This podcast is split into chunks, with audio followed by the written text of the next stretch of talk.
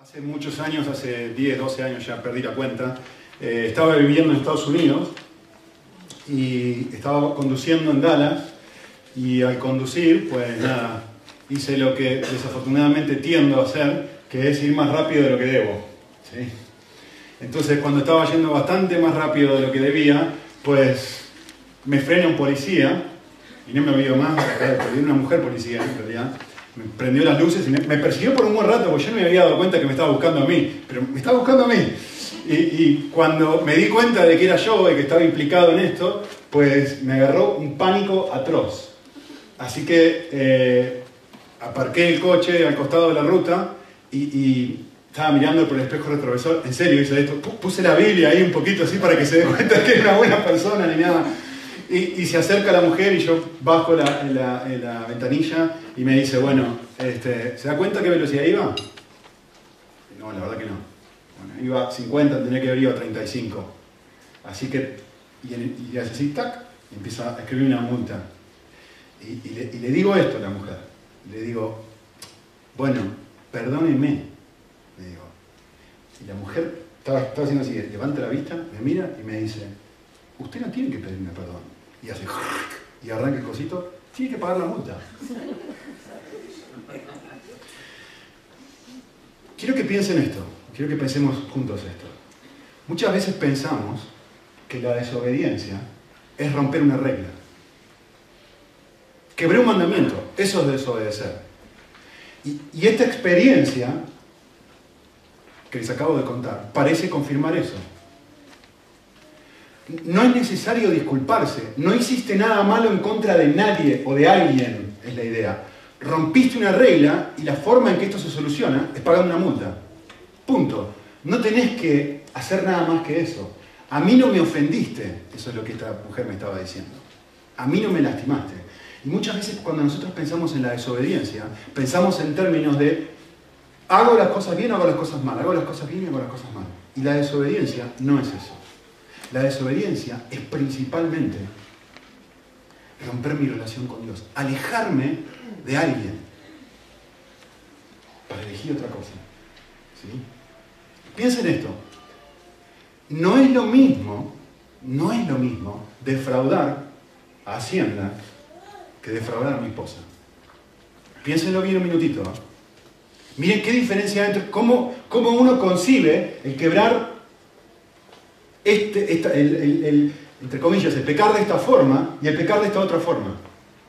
Es distinto. Una cosa es contra algo, contra una regla. La otra es contra una persona. ¿Sí? Hacienda le paga una multa, o lo peor que me puede pasar es voy a la cárcel y se acabó la historia. Ya está.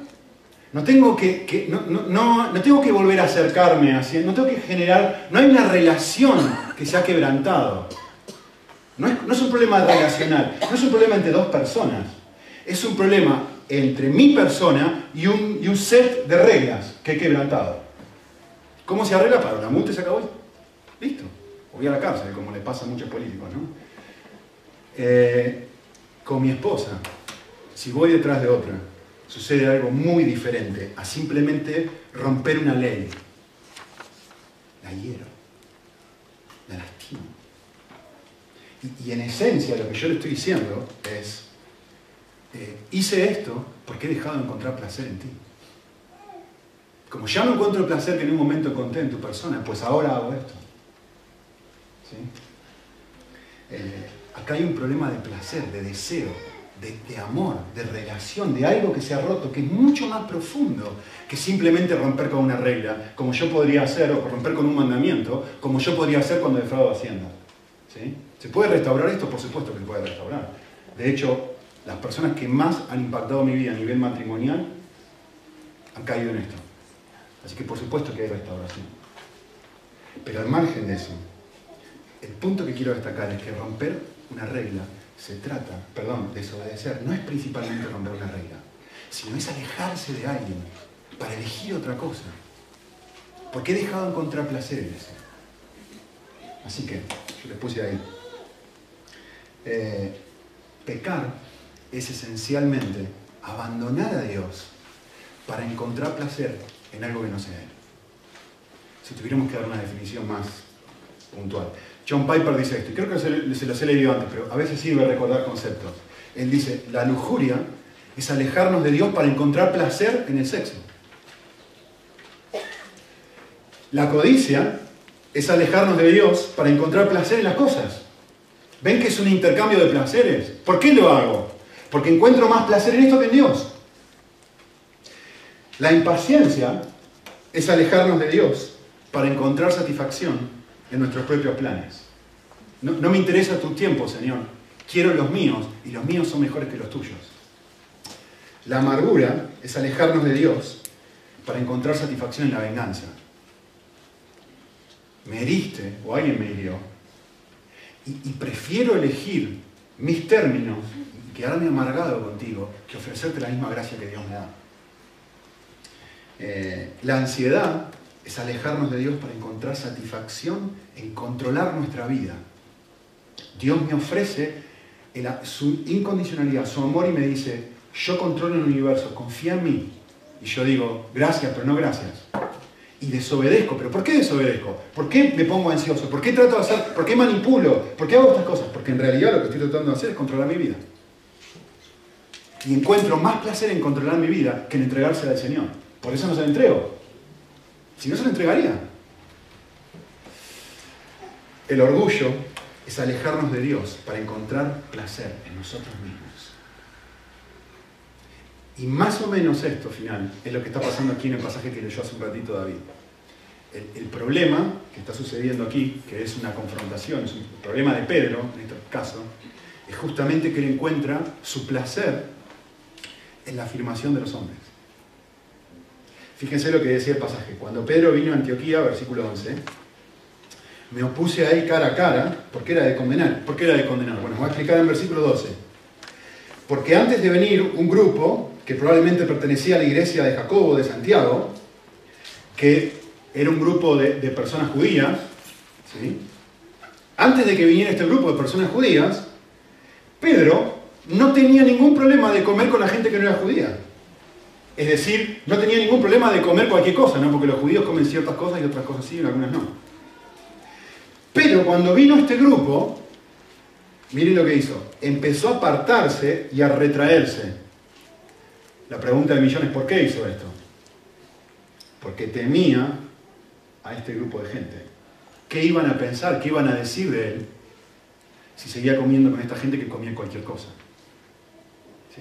Aunque él sabía que eso no estaba mal, tenía miedo al qué dirán de las personas.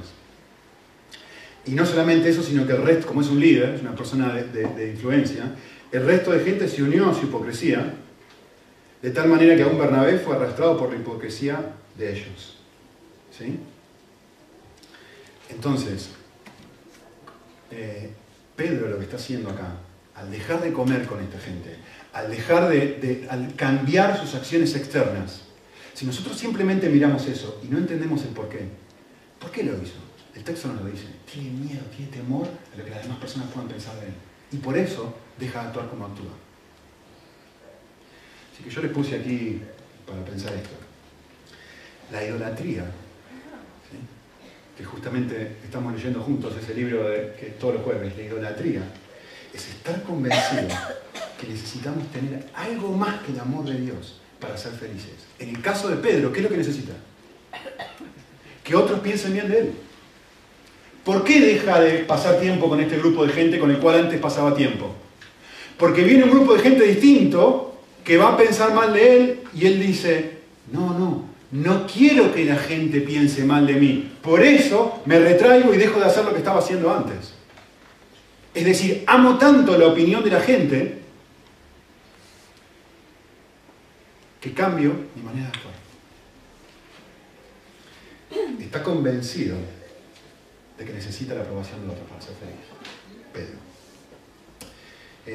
Y hay algo que va a suceder en el versículo 12 que los acabo de leer, que es muy, muy interesante y que se los voy a poner en un segundito en la pantalla, con palabras difíciles y complicadas, así que van a tener que hacer un esfuerzo conmigo y después se los voy a explicar qué quiere decir. Piensen esto, les voy a contar algo. Me acuerdo que hace unos años había una persona en la iglesia que me dijo esto, me dijo, Nico, me gustaría invitarte a cenar a casa. Y yo le dije, ¡uy, buenísimo! ¿Cuándo? Me dice, no sé cuándo, ¿y vos cuándo podés? Era español, me dijo, ¿tú cuándo podés? En Argentina. Y le digo, ¿qué te parece el domingo, perdón, el sábado a las 8 de la noche? Y él estaba les digo en serio, estaba re entusiasmado de cenar conmigo, me invitaba a mí, a mi familia. Ay, que quiero que vengas, que tal y tal y tal. Y digo, bueno, buenísimo, el sábado a las 8, le digo. Y me dice, no, el sábado a las 8 no. Y él mismo, sin que yo diga nada, él me dice, el sábado a las 8 no puedo. ¿Por qué? Porque juega el Barça. Y me dijo esto, muy interesante lo que dijo. Dijo, todo mi horario gira en torno a cuándo juega el Barça. Si juega el Barça, estoy mirando partidos, si no juega el Barça, ahí sí puedo juntarme contigo. En otras palabras, el partido es mucho más importante que tú, ¿no? Eso es lo que me dijo. Pero me resultó muy, muy, muy interesante lo que dijo, la forma en que lo dijo, lo expresó. Mi horario, mi semana, y cómo yo decido las cosas que hago y dejo de hacer, todo gira en torno a cuándo es el partido. Porque obviamente es la cosa más importante de mi semana. Mirar el partido de fútbol. Esto es su ídolo, es aquello para lo cual vive, lo que lo hace feliz, es lo que llena su corazón. El de este hombre, el partido Barça, ¿sí? Escuchen esto. Es tan difícil, pero está en el texto. Así que tengan, hagan un esfuerzo conmigo para interpretar mis palabras ahora. Cuando un ídolo, cualquier cosa, en el caso de Pedro, la aprobación, en el caso de este amigo mío, el fútbol. Cuando un ídolo, aquello para lo cual yo vivo, ¿sí?, se apodera de nuestro corazón, fabrica un conjunto de definiciones falsas sobre el éxito, el fracaso, la felicidad y la tristeza. Es como que me empieza a decir, esto es éxito, esto es felicidad, que vos obtengas esto es felicidad, que vos obtengas estas cosas es fracaso, que no puedas mirar el partido es fracaso, que puedas mirarlo es felicidad, que puedas mirar... Todo empieza a girar en torno al ídolo, ¿me entienden? En aquello para lo cual yo vivo. Y escuchen esto.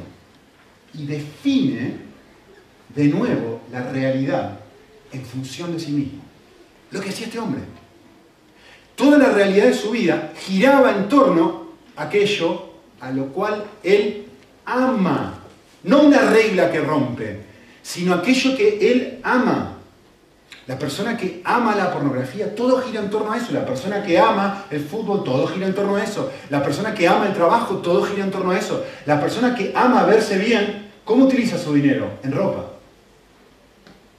Su realidad y lo que es felicidad y lo que no es felicidad gira en torno a aquello en función de lo cual ahora está viviendo su dolor.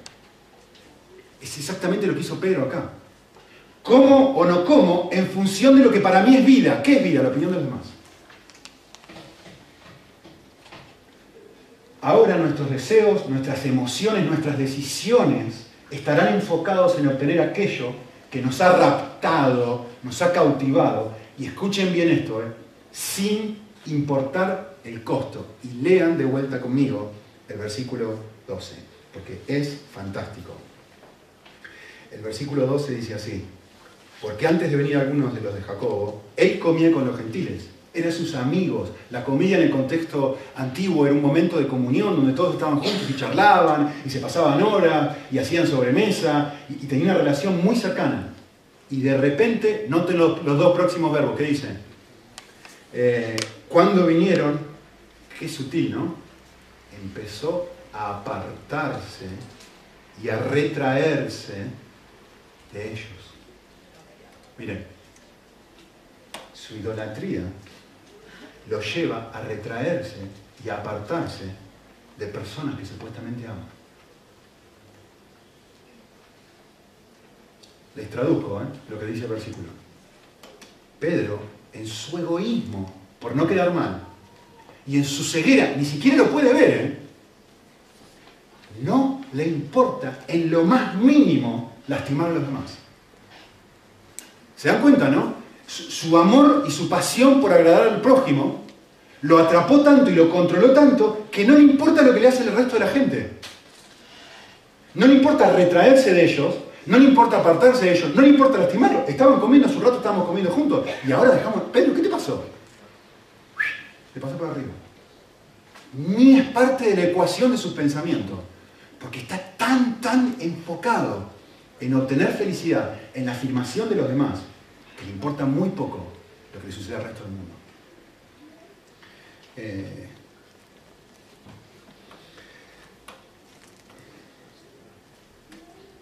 Estaba pensando piensen en esto. Piensen en una mamá que va a buscar a su hijita al colegio y van andando las dos juntas de la mano, y mamá le dice, y la nena le dice a Susanita, vamos a decir Susanita. Susanita le dice a su mamá: mami, hoy me va a pasar, ahora en 10 minutos va a pasar a buscarme la mamá de Natalia por casa y me va a llevar al cumpleaños que tú no me podías llevar. Y la mamá dice: no, que no venga. Y van caminando las dos y la mamá estaba súper feliz y de repente está tremendamente enojada. Y le dice: no, que no venga. Y la nena le dice: pero mamá, vos no tenés coche para llevarme. ¿Por qué no me puede venir a buscar la mamá de Natalia? No, la mamá de Natalia acá no viene. Y dice: pero, y no vas a cumpleaños. Pero mamá, por favor, si vos no me podías llevar y yo quiero ir al cumpleaños y ella se ofreció para venir. Ahora a casa no. Tengo toda la casa desarreglada. Susanita, la mamá de Natalia, no puede venir en 10 minutos a casa. Así que al cumpleaños no vas. Miren la pantalla. ¿Por qué no quiere que venga la mamá de Natalia? Es mi casa, está desarreglada, no tuve el tiempo para hacerlo, voy a quedar mal. Me importa muy poco si te lastimo, hijita. Pero la mamá de Natalia no viene a casa. Y la mamá, es más, miren, están sufriendo económicamente, dice: bueno, está bien, vamos a hacer una cosa, vamos a pagar un taxi, 25 euros, y yo te llevo al cumpleaños. Todo gira en torno a aquello que ha cautivado su corazón. Que nadie piense que soy una mala ama de casa. ¿Me siguen? El ídolo me controla, me transforma, me impide, no me hace ver que estoy lastimando al resto de la gente en el medio. Y esto es lo que está pasando justamente acá.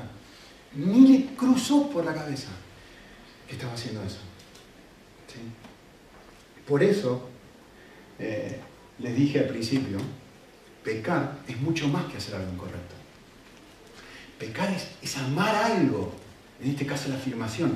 Es servir a ese algo, estoy viviendo para eso. Toda mi vida gira en torno a eso. Y si tengo que gastar plata que no tengo para ir en taxi y que no vean que soy una mala ama de casa, no tengo ningún problema, porque mi vida está entregada a eso. Si tengo que organizar toda mi vida en función del fútbol, no me importa. Estoy sirviendo a esto, porque lo amo tanto, es mi vida, es vivir para cosas incorrectas. ¿Se entiende? He abandonado mi placer en Dios.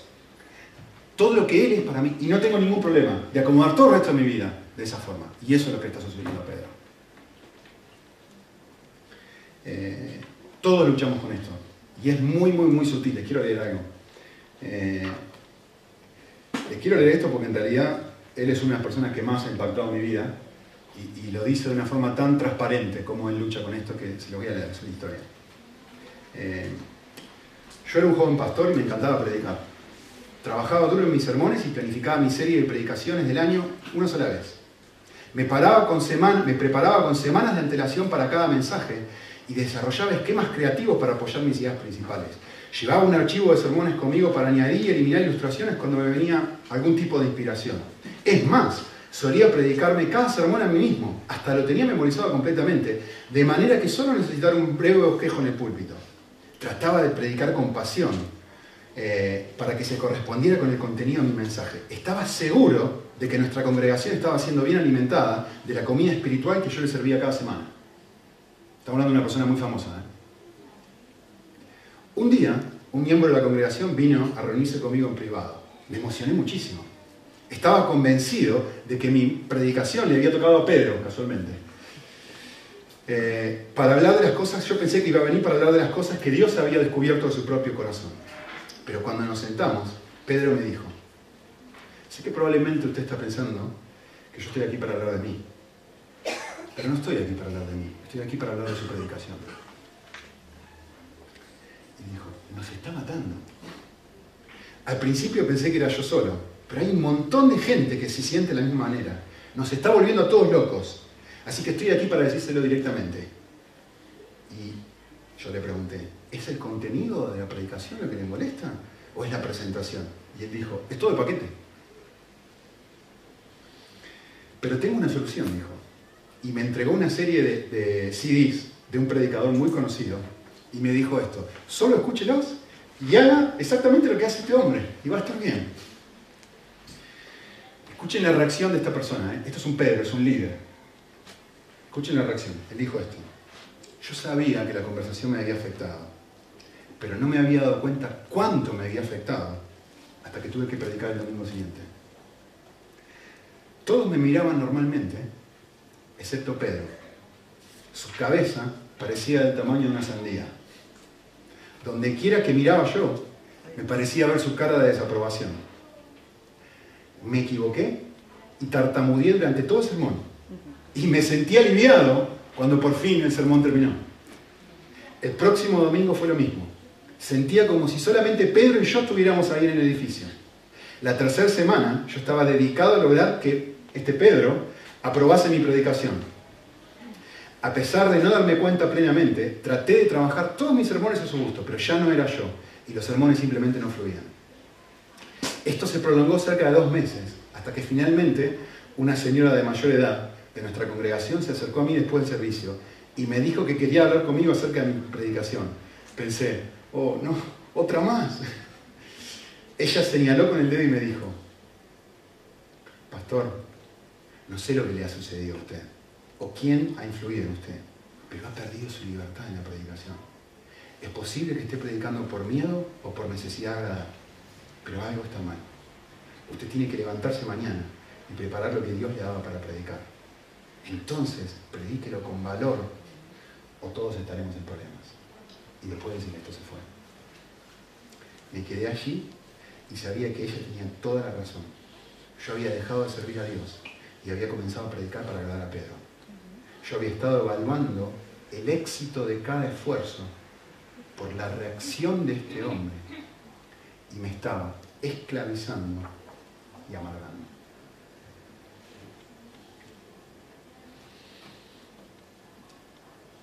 Si conocen la historia de Pedro, saben que no es la primera vez, ¿no? ¿Se acuerdan, no? Señor, yo jamás te voy a negar. Y vino una criada, que en el contexto judío es la persona, a ver, culturalmente peor de lo peor. Que una mujer le venga a hablar en ese contexto a un hombre, decir, yo te vi con él. ¿Y Pedro qué dijo? Tuvo miedo y dijo, ¿yo con él? No. No es la primera vez. Su forma de vivir.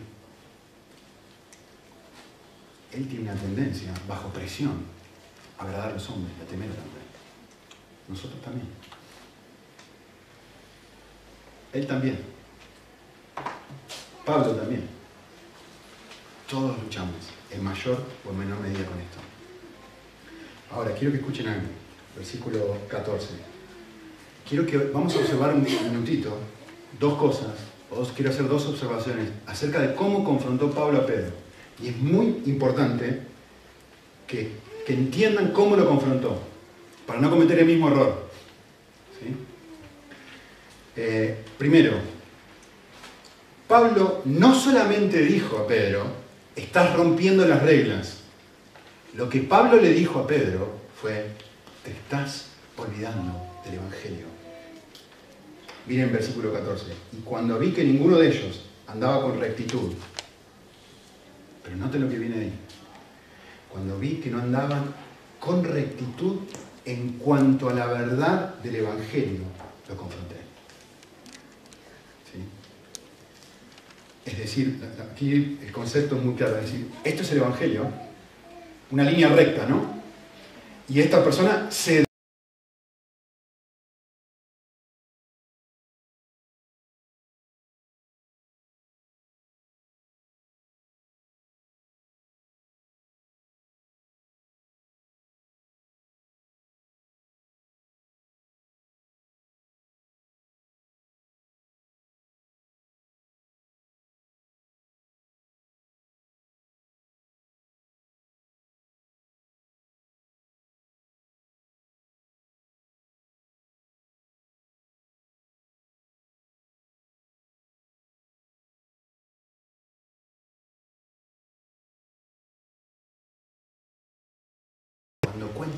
todo su amor y su aceptación previa.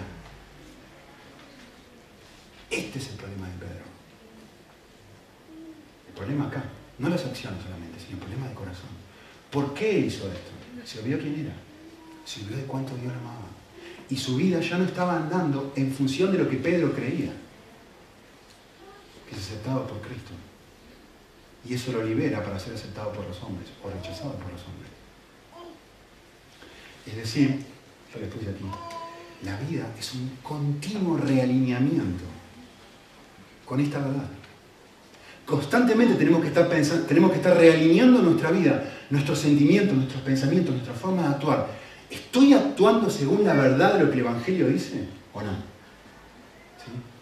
Nuestra vida diaria, les puse ahí, tendría que ser entrenar a nuestros pensamientos, nuestros sentimientos y nuestro comportamiento a vivir, como dice el texto, de acuerdo con el Evangelio, que es lo que Pedro no está haciendo. ¿Me siguen? Pablo dijo en Tito 2, me encanta esto, dice, su gracia, lean bien el versículo ahora, su gracia nos enseña. ¿A qué nos enseña? A dejar de vivir de la manera que no tendríamos que vivir. Es decir, hay algo pedagógico en el que yo lea la vida con los lentes de la gracia de Dios. Debería estar enseñándome constantemente su gracia. No su palo, sino su gracia. Dicho de otra forma, Tim Keller lo dice así, me encanta. Dice, hay que dejar que el Evangelio nos enseñe. La palabra que se traduce en griego, enseñar aquí, viene de la palabra griega que significa entrenar, disciplinar, asesorar a alguien por un periodo de tiempo. En otras palabras, debe dejar que el Evangelio argumente con usted. Debe dejar que el Evangelio se asiente profundamente hasta que cambie sus puntos de vista y las estructuras de su motivación. Debe ser entrenado y discipulado por el Evangelio. Me encanta. Hay una cita de Martin Lloyd-Jones que dice así. Escuchen esto, está muy bueno. Él dice así, nadie es más influyente en tu vida que tú mismo, porque nadie habla contigo más de lo que tú lo haces. Es decir, constantemente estamos teniendo un diálogo con nosotros mismos, ¿no? ¿Qué es lo que estamos diciendo? Dejar que la gracia de Dios nos enseñe, fue el mandamiento. ¿Sí? Aún si te das cuenta o no, vives en una incesante conversación y las cosas que te dices a ti de ti mismo son formadoras de la forma en que vives. Constantemente te hablas a ti mismo acerca de tu identidad espiritual, perdón, acerca de tu identidad, acerca de tu espiritualidad y acerca de tus relaciones. Pedro se está hablando a sí mismo. Pedro está diciendo, ay, ¿y si esta gente me rechaza? ¿Y si esta gente deja de pensar que soy un buen líder? ¿Y si esta gente ya no me quiere? ¿Sí? Porque estoy comiendo con estos otros. Se está hablando, todo el tiempo le estamos hablando. En ese diálogo interno nos estamos predicando algo, dice este autor, y me encanta. Él dice, constantemente te estás predicando algún tipo de evangelio. Te predicas el antievangelio de tu propia justicia, poder y sabiduría. O te predicas a ti el mismo evangelio de tu profunda necesidad espiritual y de la gracia de Cristo. ¿Qué es lo que se está diciendo Pedro a sí mismo? Si esta gente me rechaza, estoy en problemas. ¿Qué es lo que Pedro tendría que estar diciéndose a sí mismo que va en línea con el Evangelio? ¿Sabes qué, Pedro? Dios te ama de manera incondicional. Y aún si la gente te rechaza, yo te sigo amando. Por eso puedes tolerar el rechazo. ¿Ven el problema? Lo que se está diciendo, lo que está creyendo, no está en línea con lo que el Evangelio dice de Pedro. No necesitas la afirmación de los demás, contás con la mía. No necesitas con el amor de los demás, contás con el mío. ¿Sería lindo obtenerlo? Sí, sería fantástico. Pero si Dios es con nosotros, ¿quién es contra nosotros? No estás viviendo en línea con lo que decís creer, Pedro. Esto es lo que falla. Pablo no fue y le dijo, estás quebrando las reglas. Pablo fue y le dijo otra cosa, tenés un problema mucho más profundo, acá, que debe ser renovado para que cambie lo afuera. Así que déjenme preguntarles a ustedes. Me lo pregunto yo a mí mismo, ¿no? ¿Vivo consciente de la completa aceptación de Dios? ¿Vivo consciente de esto? ¿O necesito la aceptación de los demás? El Evangelio me dice, Dios te acepta. El antievangelio me dice, portate bien, porque si te portás mal...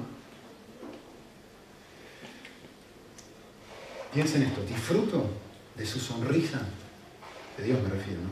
De tal manera que por ella puedo soportar el rechazo de los hombres. Ok, me estás mirando con ojos de odio, pero Dios me está mirando con ojos de amor. Y como Él me mira con ojos de amor, puedo soportar tu rechazo. Esto es vivir teniendo con el Evangelio.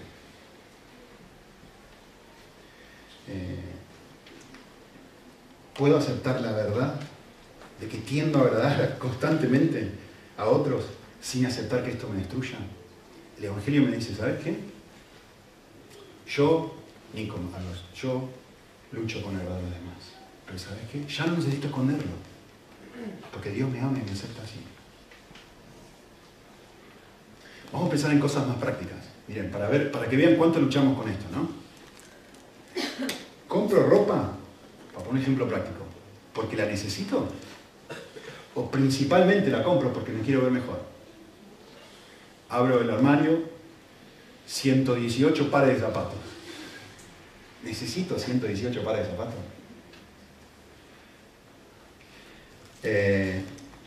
Pensá esto. ¿Cuánto me afecta la opinión de los demás, no? Pensá esto. ¿Cuánto me lastima la crítica? ¿Me enojo cuando la recibo? ¿Grito?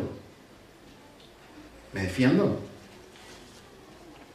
Bueno, yo no soy de esos. Me quedo callado. ¿Pero guardo amargura? ¿Hablo a otros de la maldad de esta persona? Y de mi inocencia, obviamente, ¿no? Cuando hago esto, ¿qué estoy diciendo? Estoy diciendo, necesito que me aceptes. Porque decís algo negativo de mí, me enojo. Pedro, soy Pedro. Otra. ¿Suelo decir lo que pienso? Y si suelo decir lo que pienso, ¿soy capaz de decirlo bien?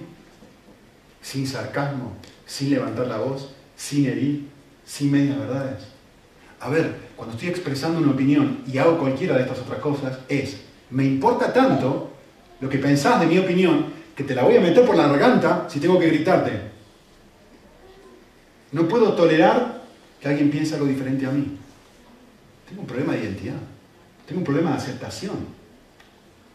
Necesito que aceptes mi opinión. Y si no, te grito. Necesito que aceptes... Ve que es un ídolo. Es algo que tengo que tener para ser feliz.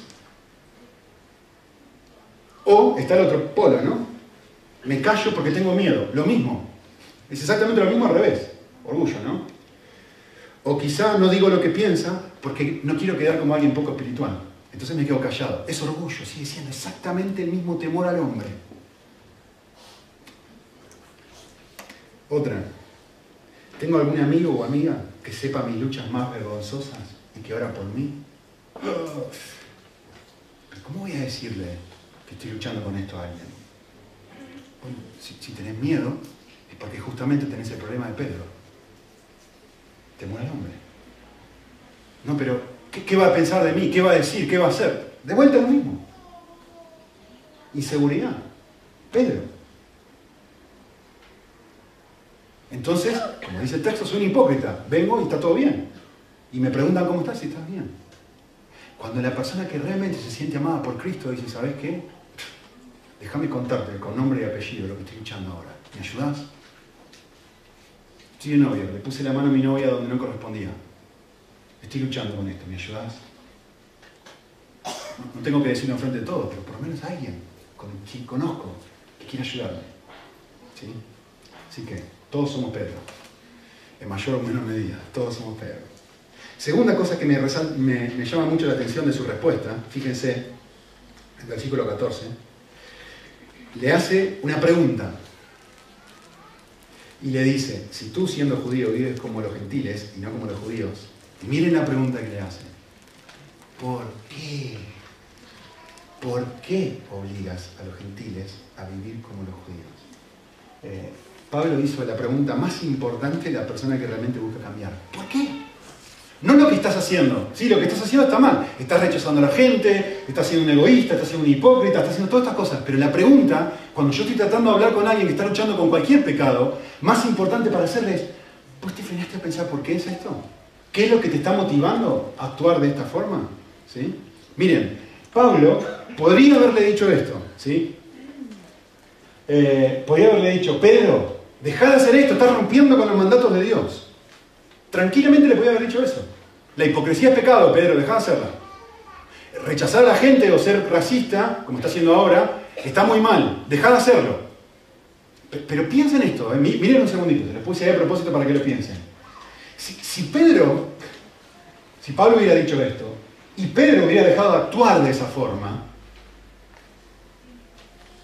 hubiera cambiado externamente, pero su ídolo internamente, el temor al hombre, nunca hubiera sido modificado, hubiera quedado intacto si solamente le dice, no actúes de esta forma.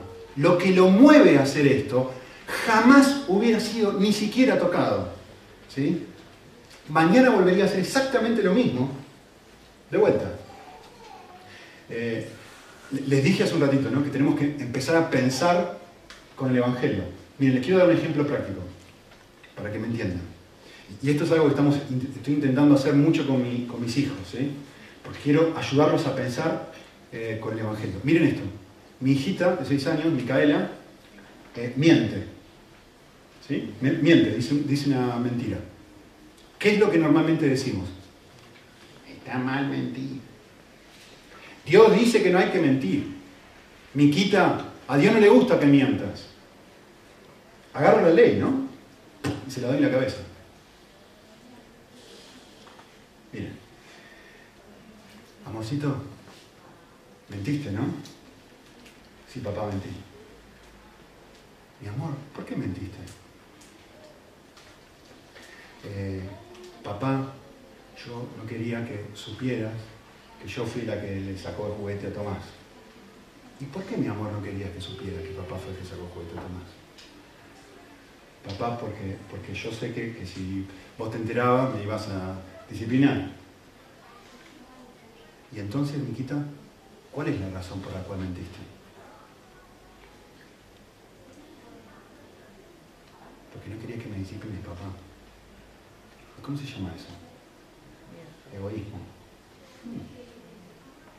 Interesante. Miquita, miren qué diferente es esto. Miquita, ¿se hace una cosa? Papá también es egoísta. Y la razón por la cual mentiste, porque sos egoísta. Pero ¿sabes una cosa? Jesús nos ama a pesar de que somos egoístas. Y no, hay ciertas cosas que no nos gustan y mentimos para que no suceda. Pero ¿sabes qué?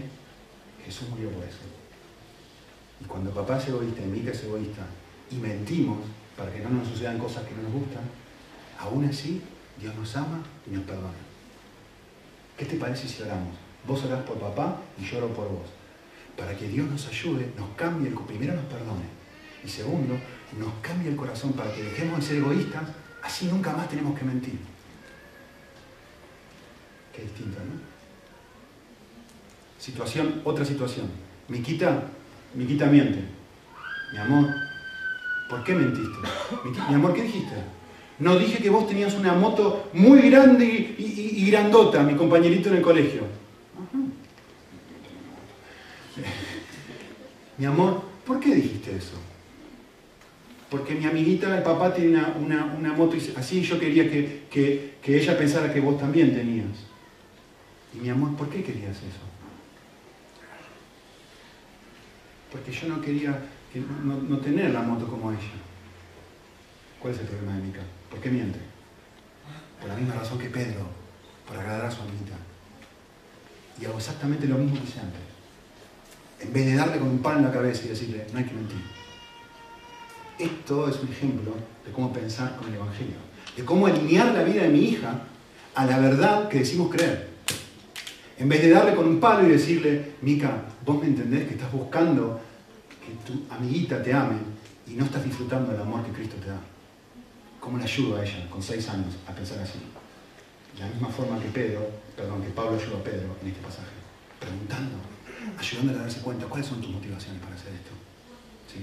Miren, fíjense si Pablo hubiera hecho esto. Miren qué terrible, es graciosísimo esto. Pero fíjense esto. Si él hubiera hecho esto, estás rompiendo con los mandatos de Dios, ¿eh? Y Pedro hubiera cambiado. Piensen y hagan la pregunta, ¿por qué hubiera cambiado? Del temor de la circuncisión al temor a Pedro. Perdón, a Pablo. Es decir, En vez de ayudarlo con su idolatría, no solamente su idolatría hubiera quedado intacta, sino que se hubiera profundizado. Bueno, sí, Pablo, está bien, como vos lo decís, con mucho gusto, sí, yo voy a comer ahora con ellos. Perdón, no tendría que no haber hecho eso. Pero ¿por qué lo estás haciendo ahora? Porque yo soy un líder que viene y te confronta, te hago quedar mal, y ahora, pum, vas a hacer lo que supuestamente tenías que haber hecho antes. Lo único que hice, cambió externamente su comportamiento, pero lo único que hice fue profundizar su temor al hombre. En vez de temerle a la circuncisión, ahora le teme a Pablo. ¿Me entienden que no ayuda a la gente así? Por eso él lo hace pensar. ¿Por qué hiciste esto? ¿Por qué hiciste esto? ¿Sí? Entonces esa es la pregunta que le hace él. ¿Por qué estás haciendo esto? Y la respuesta se la va a dar en el versículo siguiente. Pedro, no necesitas la aprobación de los hombres. Ya tenés la aprobación de Cristo. Fíjense lo que dicen los versículos siguientes, que nos va a dar la solución al gran problema aquí. ¿Sí? Dice, nosotros somos judíos de nacimiento y no pecadores. ¿Qué es lo que está diciendo? Pablo está diciendo, nosotros somos judíos y ellos no son judíos. ¿Sí? Nosotros cumplimos con las leyes. La gente que no es judía no cumple con esta serie de leyes que nos están diciendo este grupo de gente que hay que cumplir. Ellos no comen estas comidas, nosotros sí comemos estas comidas. Nosotros nos circuncidamos, ellos no se circuncidan. ¿Sí? ¿Se entiende? Nosotros somos, ellos no. Nosotros cumplimos con estas cosas, ellos no las cumplen. ¿Sí? Pero el versículo 16 es fantástico. Miren cómo empieza el versículo 16. Sin embargo, a pesar de esta realidad, a ninguno de nosotros Dios nos acepta por lo que hacemos. A todos nosotros nos acepta por lo que Cristo hizo. Nadie es justificado por las obras de la ley, sino mediante Jesús.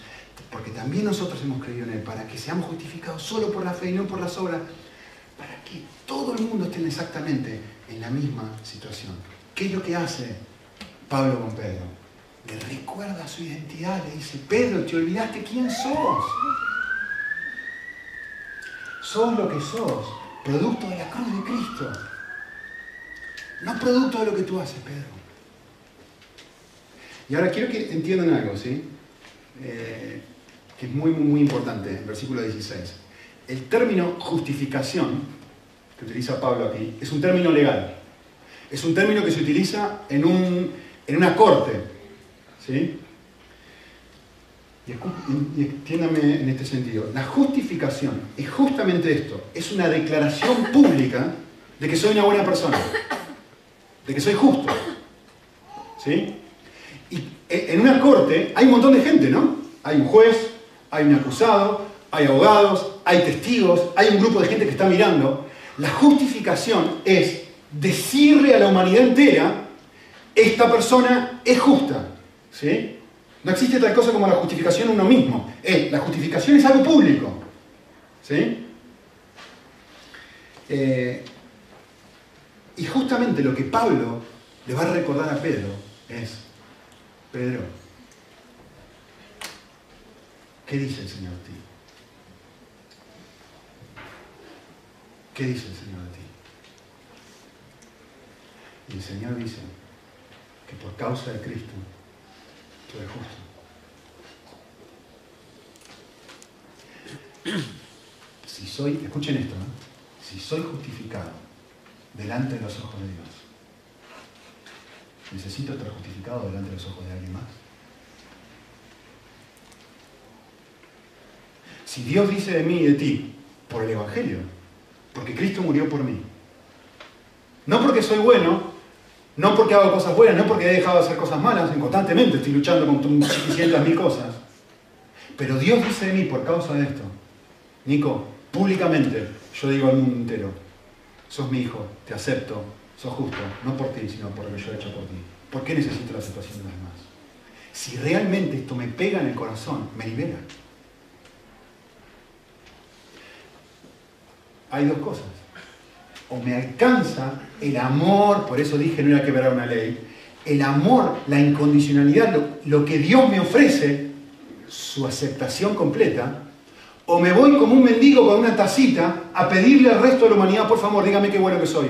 ¿Por qué te justificas? ¿Por qué critico? ¿Por qué peleo? ¿Por qué discuto? ¿Por qué tenemos una discusión con nuestra esposa, con nuestro esposo? No hay ninguna otra razón porque queremos ser justificados delante de ella. No hay ninguna otra razón. Quiero que alguien me diga, Yo no hice mal, la que lo hizo mal fuiste tú. Si no, no estaríamos discutiendo. Esto es tremendamente práctico. Todos los días luchamos con esto. Es una pelea de amantes. ¿Quién me va a dar su amor? El Señor y me alcanza. O el resto del mundo. Y voy a batallar y agarrar un machete y hacer todo lo que esté a mi alcance, como Pedro, para que el mundo piense bien de mí. Así que, disfruten esto. En Cristo podemos tolerar la crítica sin que nos destroce. En Él podemos aceptar el rechazo del mundo sin sentirnos menos. Gracias a Él podemos dejar de evaluarnos constantemente para ver si llegamos al estándar que el mundo, que la iglesia, que nuestros padres, que nuestros compañeros de trabajo, o aún que nosotros mismos, e incluso que supuestamente Dios nos pide. Debido a que Jesucristo fue a juicio en nuestro lugar y fue condenado y muerto por nosotros, ahora podemos en este tribunal salir del banco de acusados y dejar de escuchar esas voces del mundo y la nuestra en ese diálogo interno que tenemos, que intentan evaluarnos a la luz de nuestro rendimiento. Por lo que Cristo ha hecho, puedo dejar de vivir así. ¿Por qué? Porque en el cristianismo, en el momento que creemos, Dios, que es el versículo 16,